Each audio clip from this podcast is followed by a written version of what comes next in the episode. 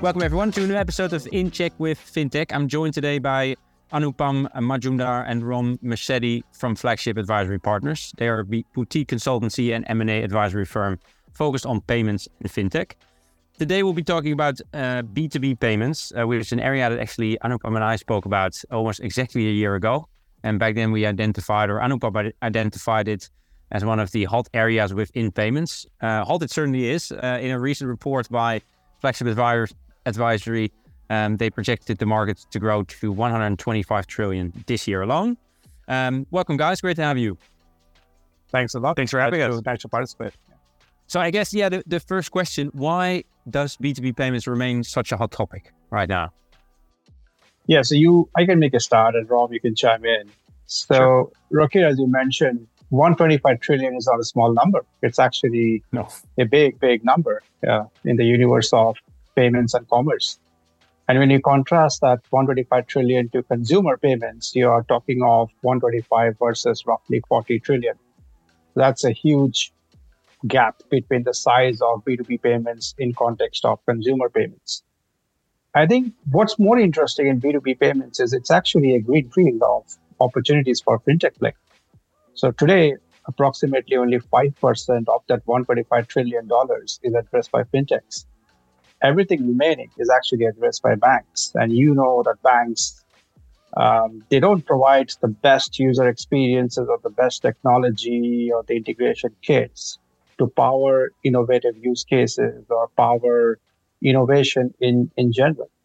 And therefore, the fintechs which are winning in that 5% spread have an enormous, enormous opportunity at their hand to grow and accelerate across different areas.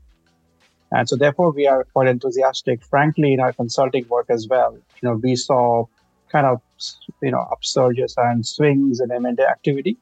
But one area which did not stop at all last 12 months was B2B payments. Like investors found a lot of appetite investing in B2B software and fintech assets. And uh, therefore, we kind of believe that the fundamentals of this particular business segment are quite robust. It's a greenfield opportunity, and we are strong believers that fintechs will drive a lot of growth in this arena. So maybe with that, uh, Rom, I don't know if we have additional reflections. Yeah, I think Anupam covered most of it. I think the only thing I would add, and and this is something that we observe you know, mostly or more specifically to the U.S. market, is the overall, uh, you know, the opportunity of disrupting still paper or manual based payments within B2B. So you know, in, in, the U.S. specifically, you know, that 125 trillion number that we quoted earlier, about 25 percent, or say 30 trillion of that, is B2B turnover in the in the U.S. alone, and of that number, roughly 40 percent of that um, is coming from checks still today, which is crazy to think about in today's sort of digital digital commerce uh, uh, landscape that we work in, and so you know, when you compare that to consumer payments, which again in the U.S. predominantly card based today, uh, the opportunity of just transitioning payments from paper based, check based payments to a digital form factor, whether that be account to account payments, which I know we'll talk about in depth later, uh, or even cards for that matter, uh, just that opportunity to convert volumes is still uh, so great that uh, it's just a very exciting opportunity for both you know strategic investors, financial investors, uh, and is why we we continue to hear a lot of buzz in that space, particularly in the U.S.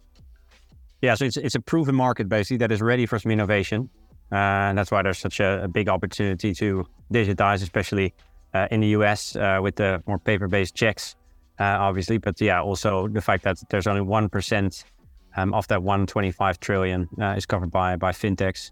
Uh, just goes to show that there's uh, much to be done there. As you said, Anupam, banks yeah. don't maybe offer the best um, uh, customer experience or are maybe not the best innovative, uh, the most innovative, although I think they are catching up.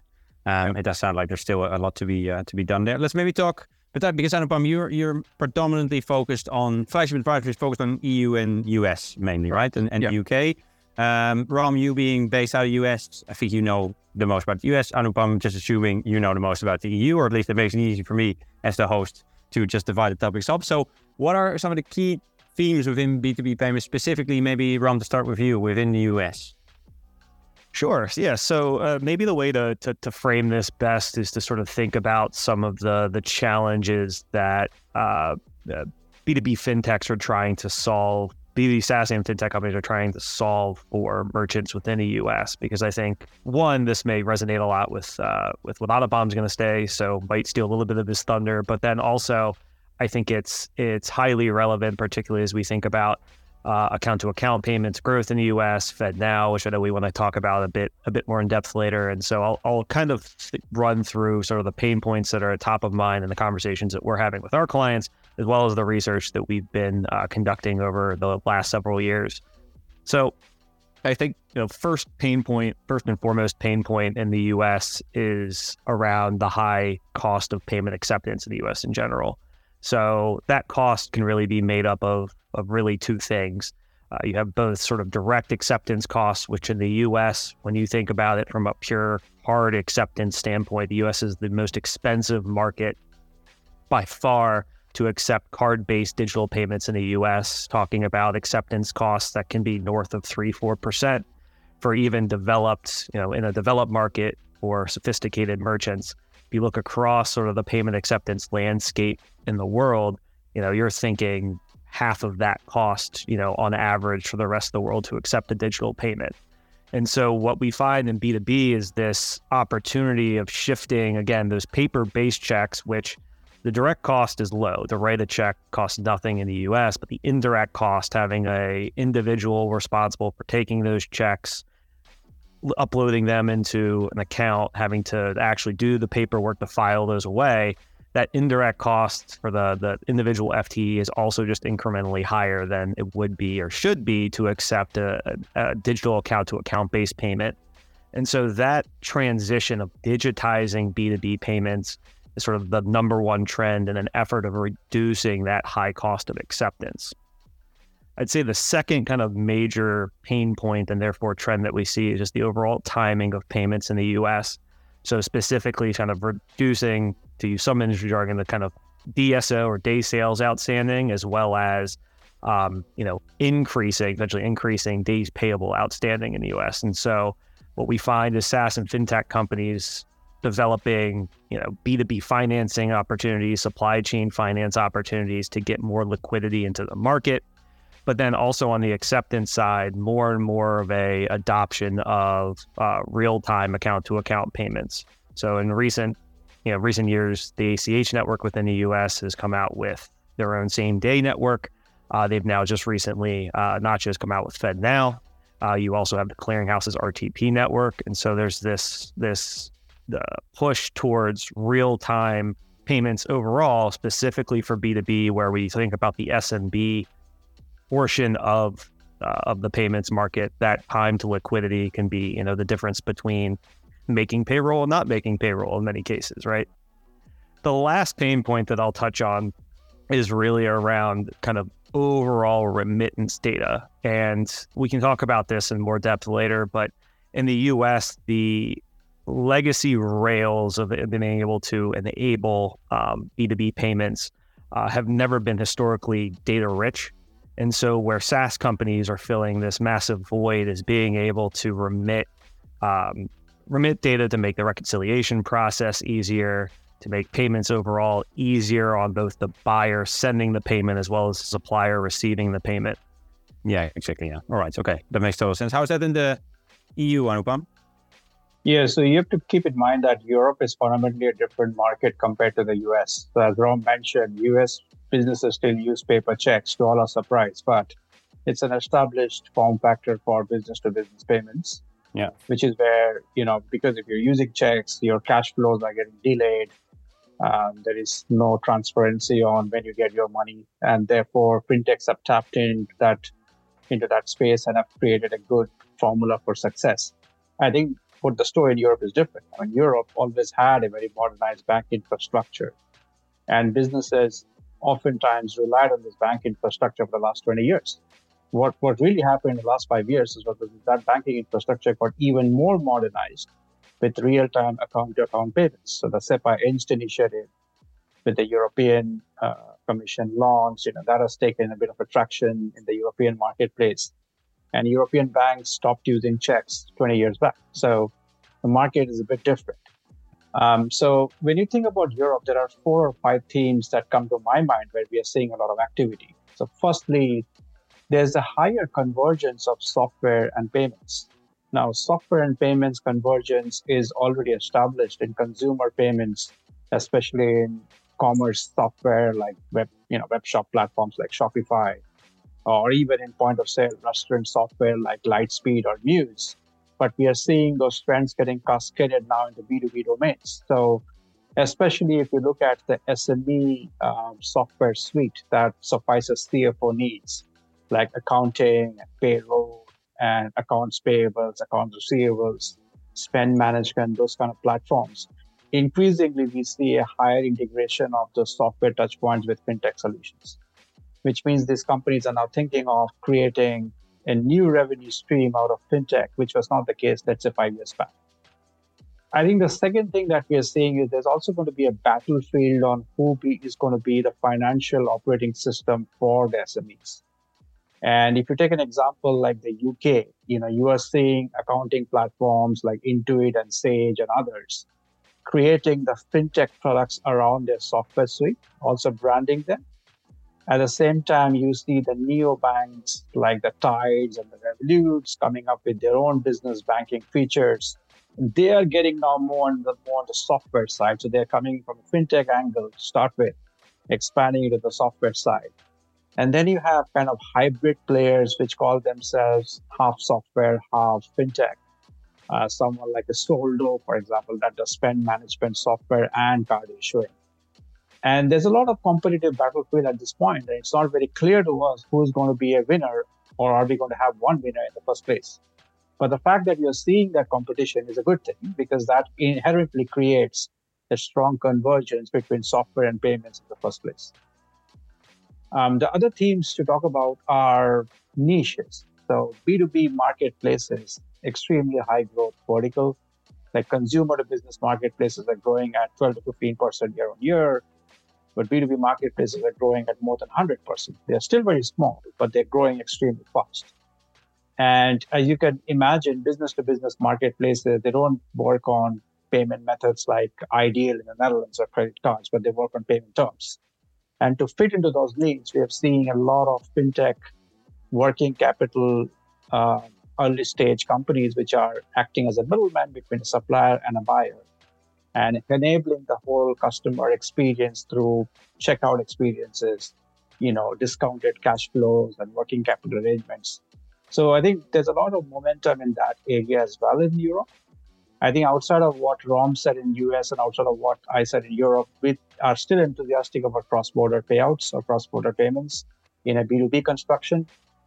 And frankly, that's an area where we really get excited about because it used to be the turf of correspondent banking, relying on the SWIFT network. But that is being attacked now with a lot of fintech solutions that are either championing specific verticals. A good example would be Flywire, where in the US, specializing in education, or Payoneer specializing in SMB or gig payouts, or someone like a TerraPay or Nium specializing in you know supporting social media payouts or advertisement payouts. And it's a green field. You know, the, the market is still 95% cross-border correspondent banking related. So if we can disrupt that market, if we can tie out a proposition globally, you have a good thesis. So just to answer Europe here, these are some of the key trends we see in Europe, but also in a global perspective. Yeah, so I guess for both uh, Europe, US, um, globally, there is for B2B, let's say, a big monetization opportunity by the sounds of it, yeah? Yes, for sure.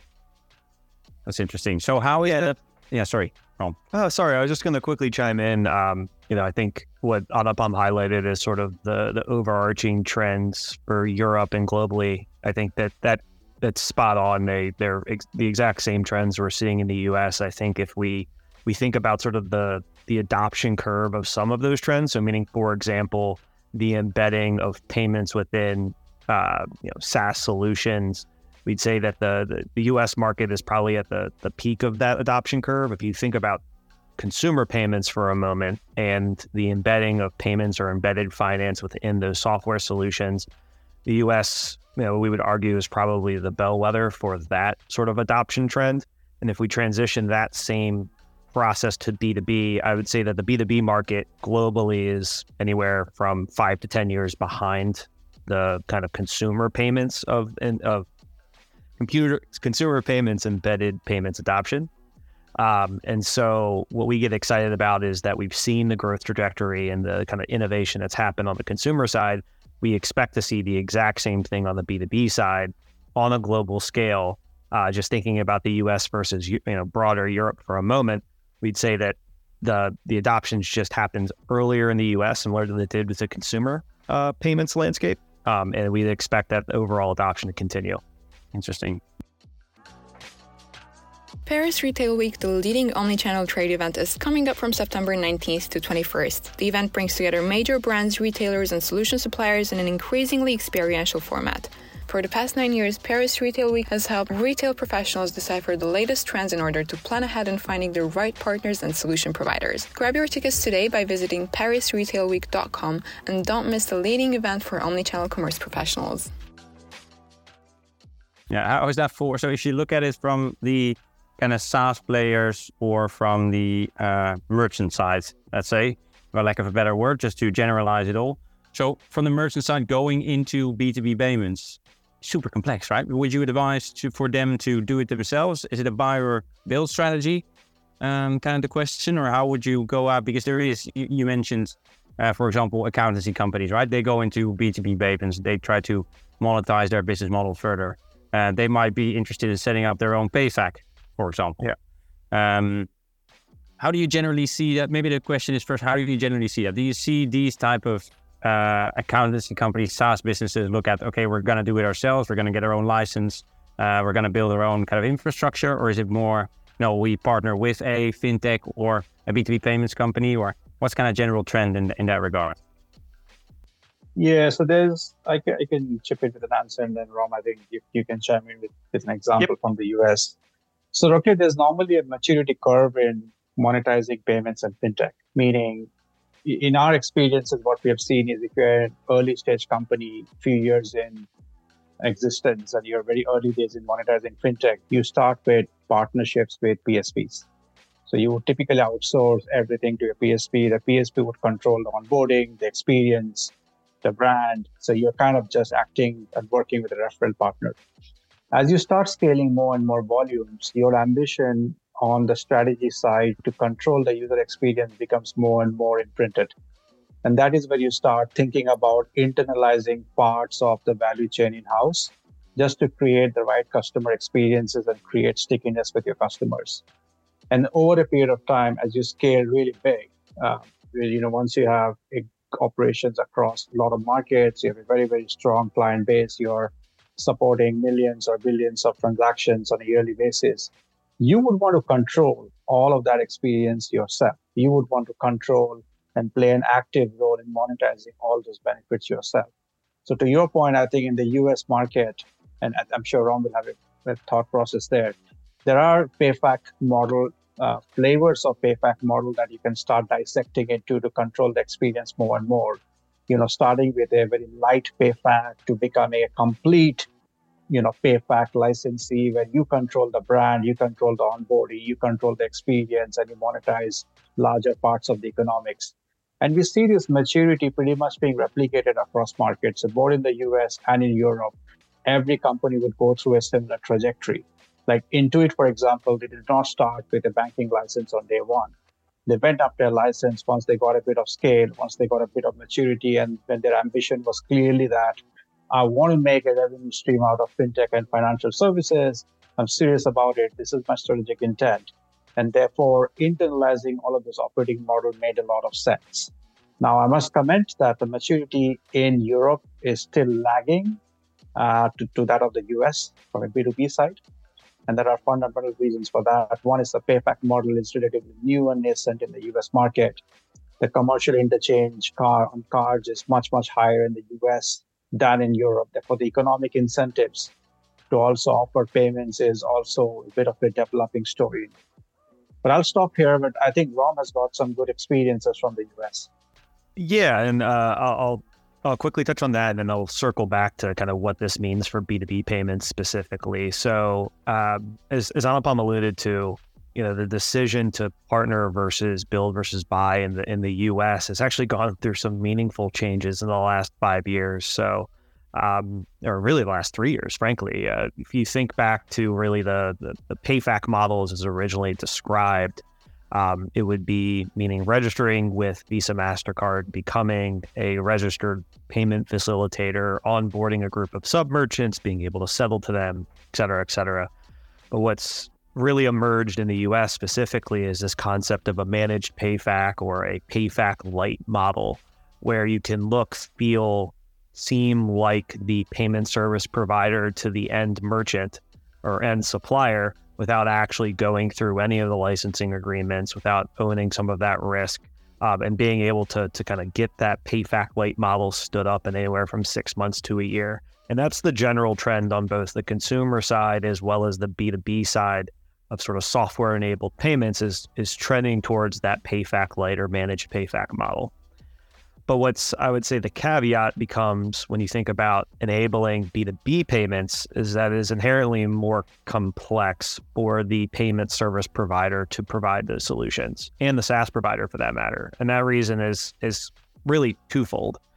Uh, the first is uh, that you are trying to solve for kind of a buyer and a supplier use case with a SaaS and a payments offering, whereas the consumer side other than needing to be able to provide a receipt the consumer in general state, you know, generally speaking, the consumer side is sort of solved for already for an acceptance, you know, for a payment service provider. But when you talk about enabling B2B payments, you really have to think about uh, being able to provide, uh, you know, strong remittance data. Uh, there's additional uh, KYC or KYB uh, implications for both the software provider and the and the payment service provider uh, when onboarding a buyer or supplier onto their network to enable B2B payments. And that's why you actually find when you you look at, you know, we, we mentioned earlier that kind of the growth of B2B marketplaces is is certainly a trend that we see overarching the industry. You think about consumer marketplaces, C2B, you know, Stripe and Adyen become the sort of the you know well-known global marketplace leaders. But as soon as you shift to that that B2B marketplace side, it's where they even for themselves, their own offering tends to be, uh, you know, less kind of industry leading because of those in additional inherent complexities. And so, you know, what SaaS players that want to offer embedded payments within B2B need to focus on is really enabling the software tools that overlay those payments. So, offering e invoicing, offering payment workflow controls. So, if you're on the accounts payable side, making sure that there's multiple layers to kind of authorizing a payment to go out. If you're on the receivable side, being able to, uh, you know, authorize that an invoice has been paid, tie that payment from your bank statement into the the, the invoice that you've received or you sent out, um, and then that overall, you know, data control access across the company. All of these sort of nuances uh, become critical for both the payment service provider and the SaaS provider to sort of build into one bundled product where you have less of that complexity on the C2B side. So I think, you know, in all in all, that's sort of the that's where the the paths diverge for in terms of enabling payments uh, within SaaS. Is that for the C2B side, you're solving for really the merchant use case. In B2B payments, you find yourself trying to solve for both buyer and supplier use cases through your software solution in some way or form.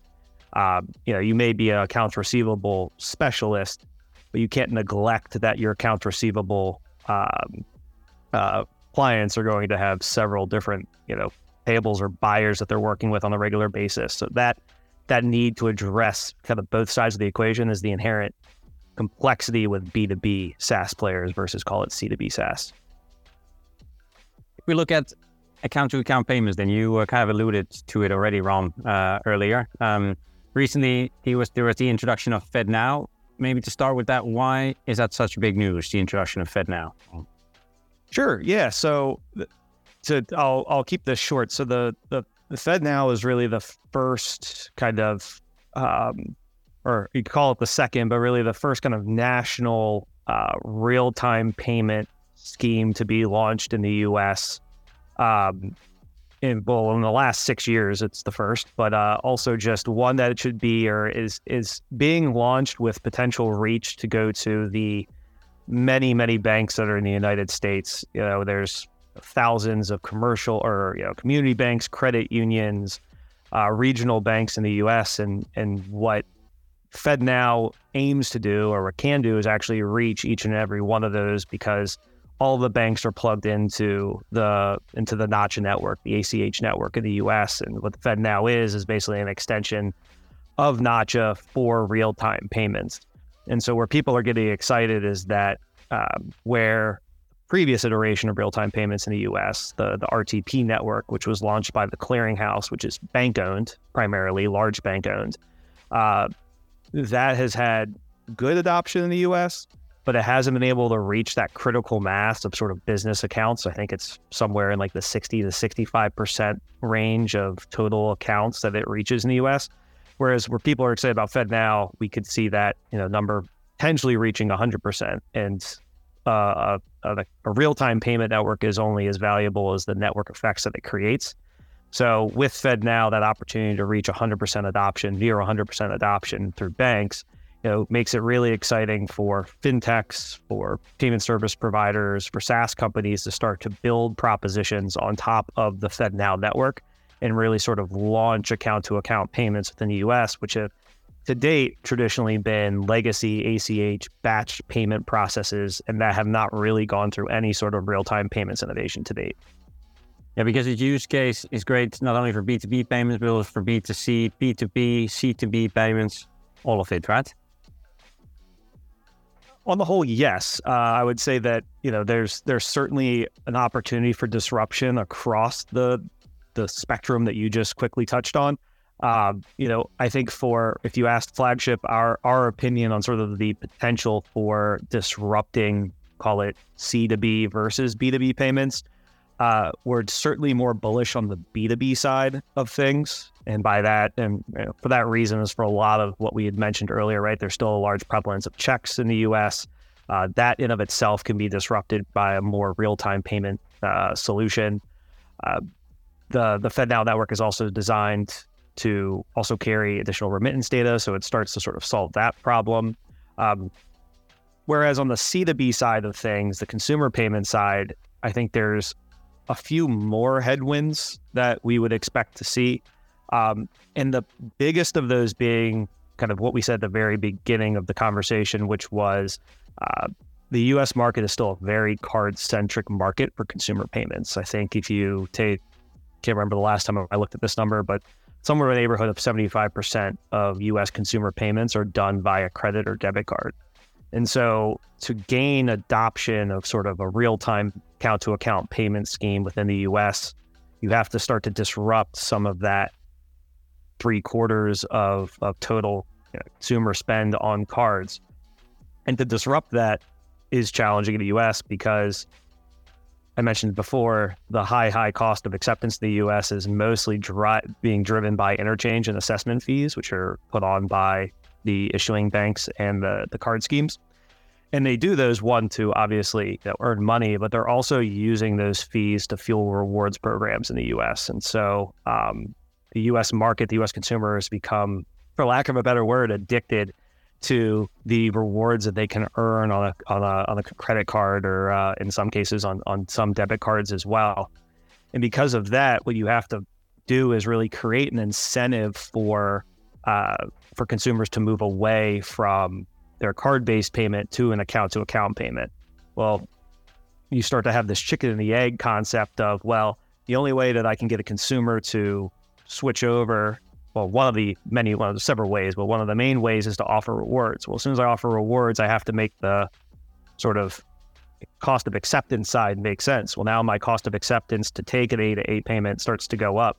As that goes to go starts to go up on the merchant side of the equation, you become less and less likely to want to accept that payment because it's going to cost them more. And you slowly have this sort of, you know, vicious cycle of slowly account to account payments may look, smell, feel like a card transaction, but you're not solving the kind of fundamental problem, which, you know, if, if I'm a merchant, at least that I want to see solved, which is this bringing down of this insanely high cost of accepting a digital payment in the US.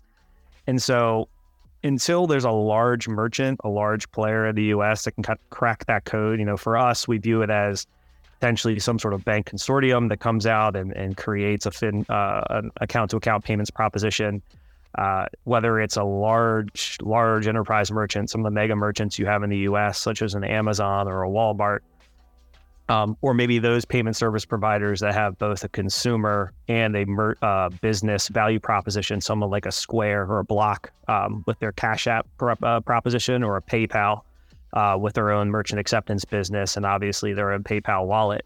Those sorts of companies we see as you know potentially disrupting the C2B market, but I think in the early days of FedNow, where we're going to see the most disruption is going to be on the B2B side because it can still there's just so much runway to sort of chip away at that manual payments um, you know volume the tens of trillions still going through check. I think uh, FedNow can can solve a lot of the the challenges of accepting those payments.